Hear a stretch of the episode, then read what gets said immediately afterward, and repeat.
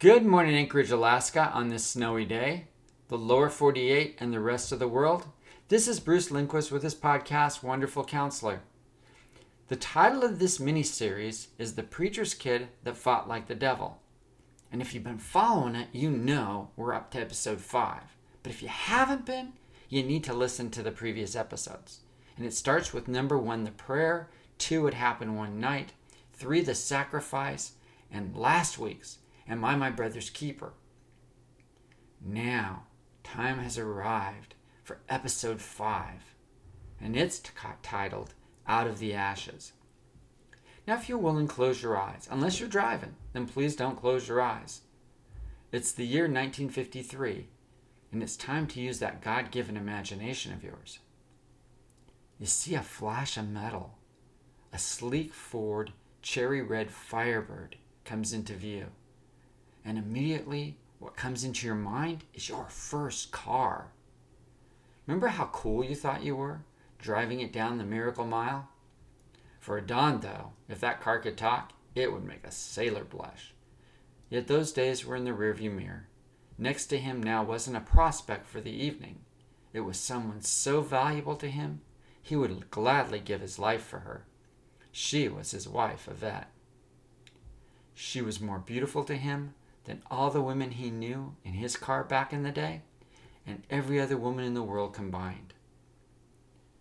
In the back seat of the car wasn't occupied by hormone passion so called friends who were on the prowl, prowl with him in high school.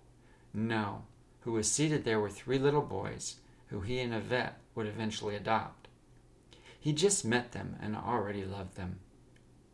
He had concerns, though, about what kind of dad he would make after his dad fell in the bottle and never did climb out after his sister's death.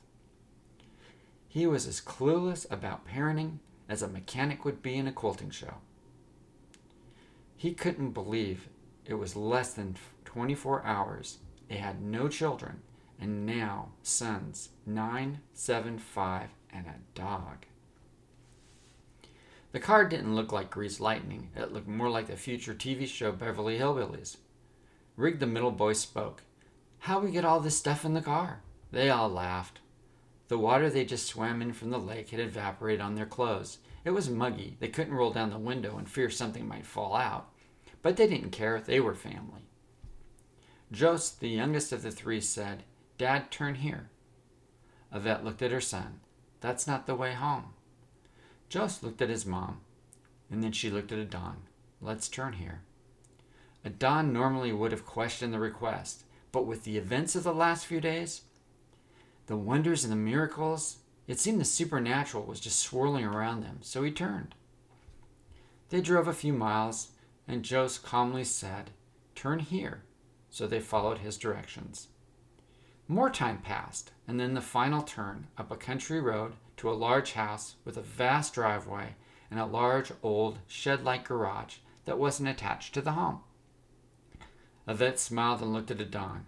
How did he know? That question hung in the air. And Jost got out, ran up to the front door, and knocked. An elderly man with a tender heart greeted him. And he said, So that's what you look like. And they hugged. Come in, he said to all of them. I have been expecting you. Yvette walked up to her daddy, the old preacher, and hugged him. I see you were expecting us. Adon said, Well, there must have been more to that vision than you let on, and his father in law smiled. They walked into the house. The kitchen table was set with seven chairs and two dog bowls full of food and water. Shadow the black lab politely sat next to his bowl. He apparently was to have company. And there she was, a beautiful golden lab, and Shadow was smitten. He pushed his dish over to her and waited for her to eat. She then pushed her dish over to him, and they ate together. Well said, the boys. Grandpa, looks like Shadow has a companion. And boy, did he ever. There's an old saying that when you're in love, you get puppy dog eyes, and that describes Shadow and Sadie perfectly. Grandpa motioned to the seats. Adon pulled out the chair for Yvette and scooted her in snug.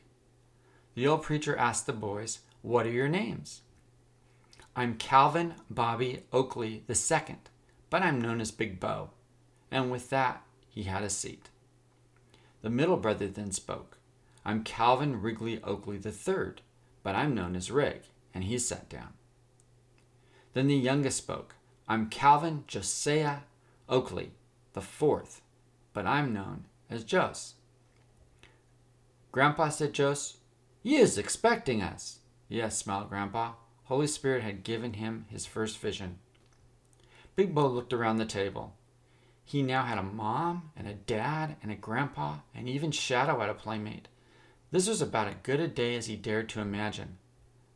The meal was amazing. Grandpa could cook. That wife of mine, said Grandpa, God bless her soul, she knew I'd go hungry if she didn't teach me how to navigate in the kitchen.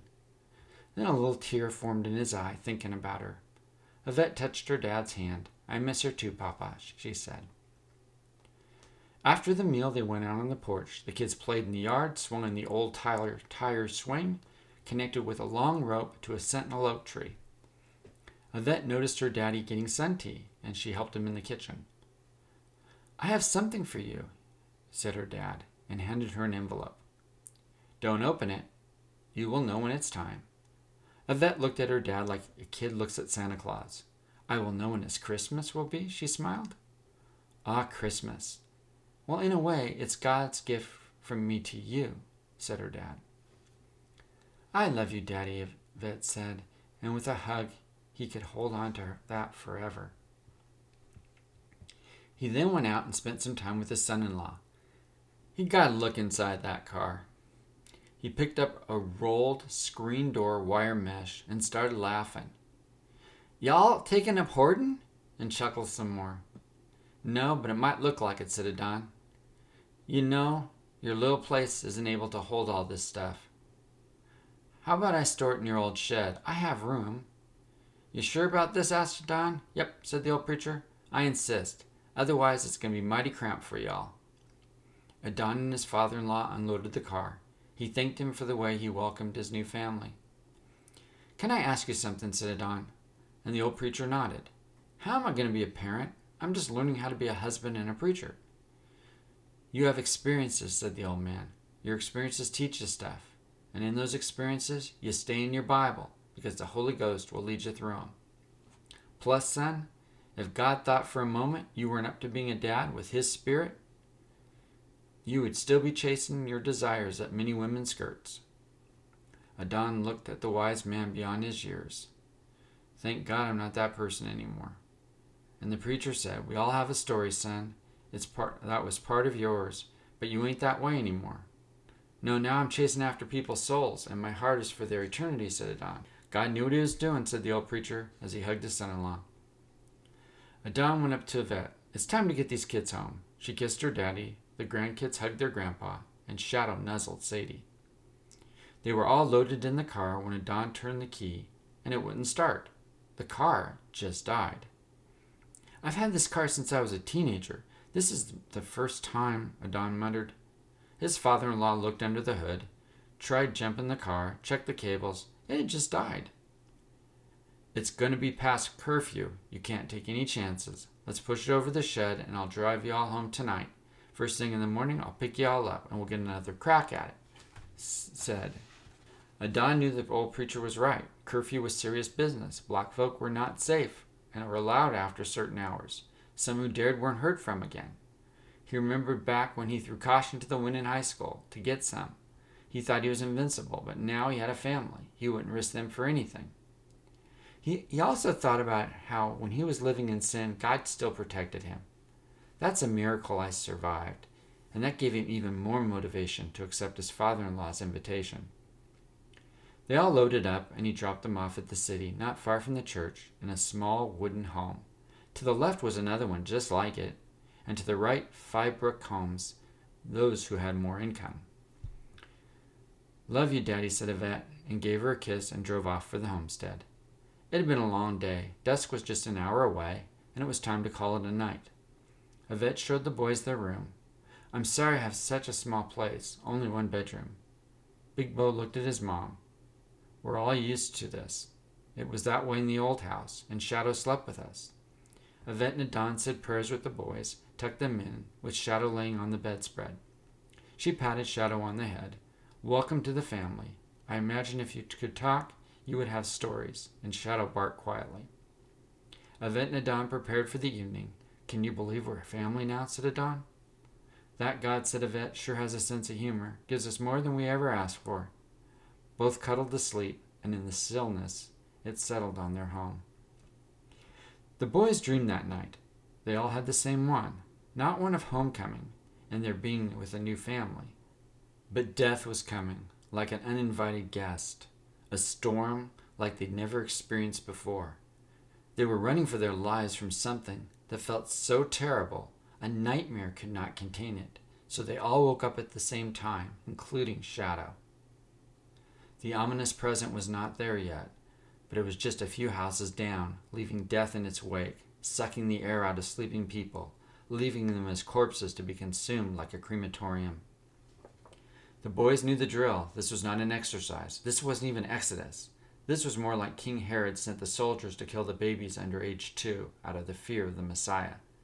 Death was marching with swords drawn to remove their lives, and so all of them practically knocked down their parents' door.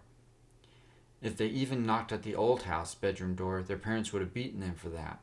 But desperate times needed desperate measures, and they were not afraid of being beaten by their new parents. The kids said in a loud voice, We have to leave now. Adon and Yvette were half asleep, but fortunately clothed in nightwear. What? said Adon, just starting to wake up. We have to go now. Don't have time to wait, said Big Bo. Yvette, still barely awake, said, Kids, you're having a nightmare. Go back to sleep. All of us, said Big Bo, at the same time? If you don't go, we're leaving without you. My first responsibility is to my brothers and to Shadow. And the kids headed down the stairs. Adon and Yvette ran after them, just in time, as the wall from the outside, where the bedroom was, started to glow. And then the roof collapsed on their bed, sending flames up into the air, as if consumed by a dragon. Run, said Big Bo. Now they could smell the smoke. It was engulfing the house. Their eyes burned. Hit the floor, said Big Bo, and they crawled towards the front door. Josh yelled through the coughing, Not that door, and they crawled to the other side of the house. The front door blew into flames, and the living room was engulfed, and the ceiling collapsed from above as this monster from hell chased after the kids and their parents. They reached the door to the small garage with the adjoining door outside. They all got outside and ran from the house out into the parking lot. They couldn't believe their eyes. The brick houses looked like fireplaces, only it wasn't wood and paper that was burned up, it was human bodies. The fire was consuming all six homes. Where's Jose? said Yvette. Jose, she screamed. He was right with us. Jose! Jose! Big Bo couldn't believe his eyes. He had lost sight of his brother. Jose! Jose! He then appeared with a family from the seventh house, a man and his wife and two young daughters. He had led them to safety. They were the only survivors that night. The fire trucks arrived, but there was little they could do. The fire spread so fast, it consumed just about everything in its path. Yvette started crying, tears mixed with shock, gratitude, and loss. She hugged her family, and that night seemed to never end. They all just stayed there in the middle of the parking lot. It was plenty warm, and they held each other and prayed. The couple who just had rescued mocked them. If there was a God, why did he let this happen? You're a preacher. Tell us. Adon didn't know what to say, but Jose did.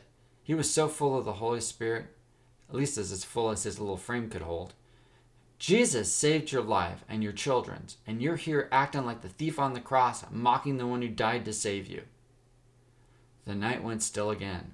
Jose wasn't done. Do you know you've been spared? My daddy God understands your anger, but you've been given a gift, and it's up to you if you'll receive it.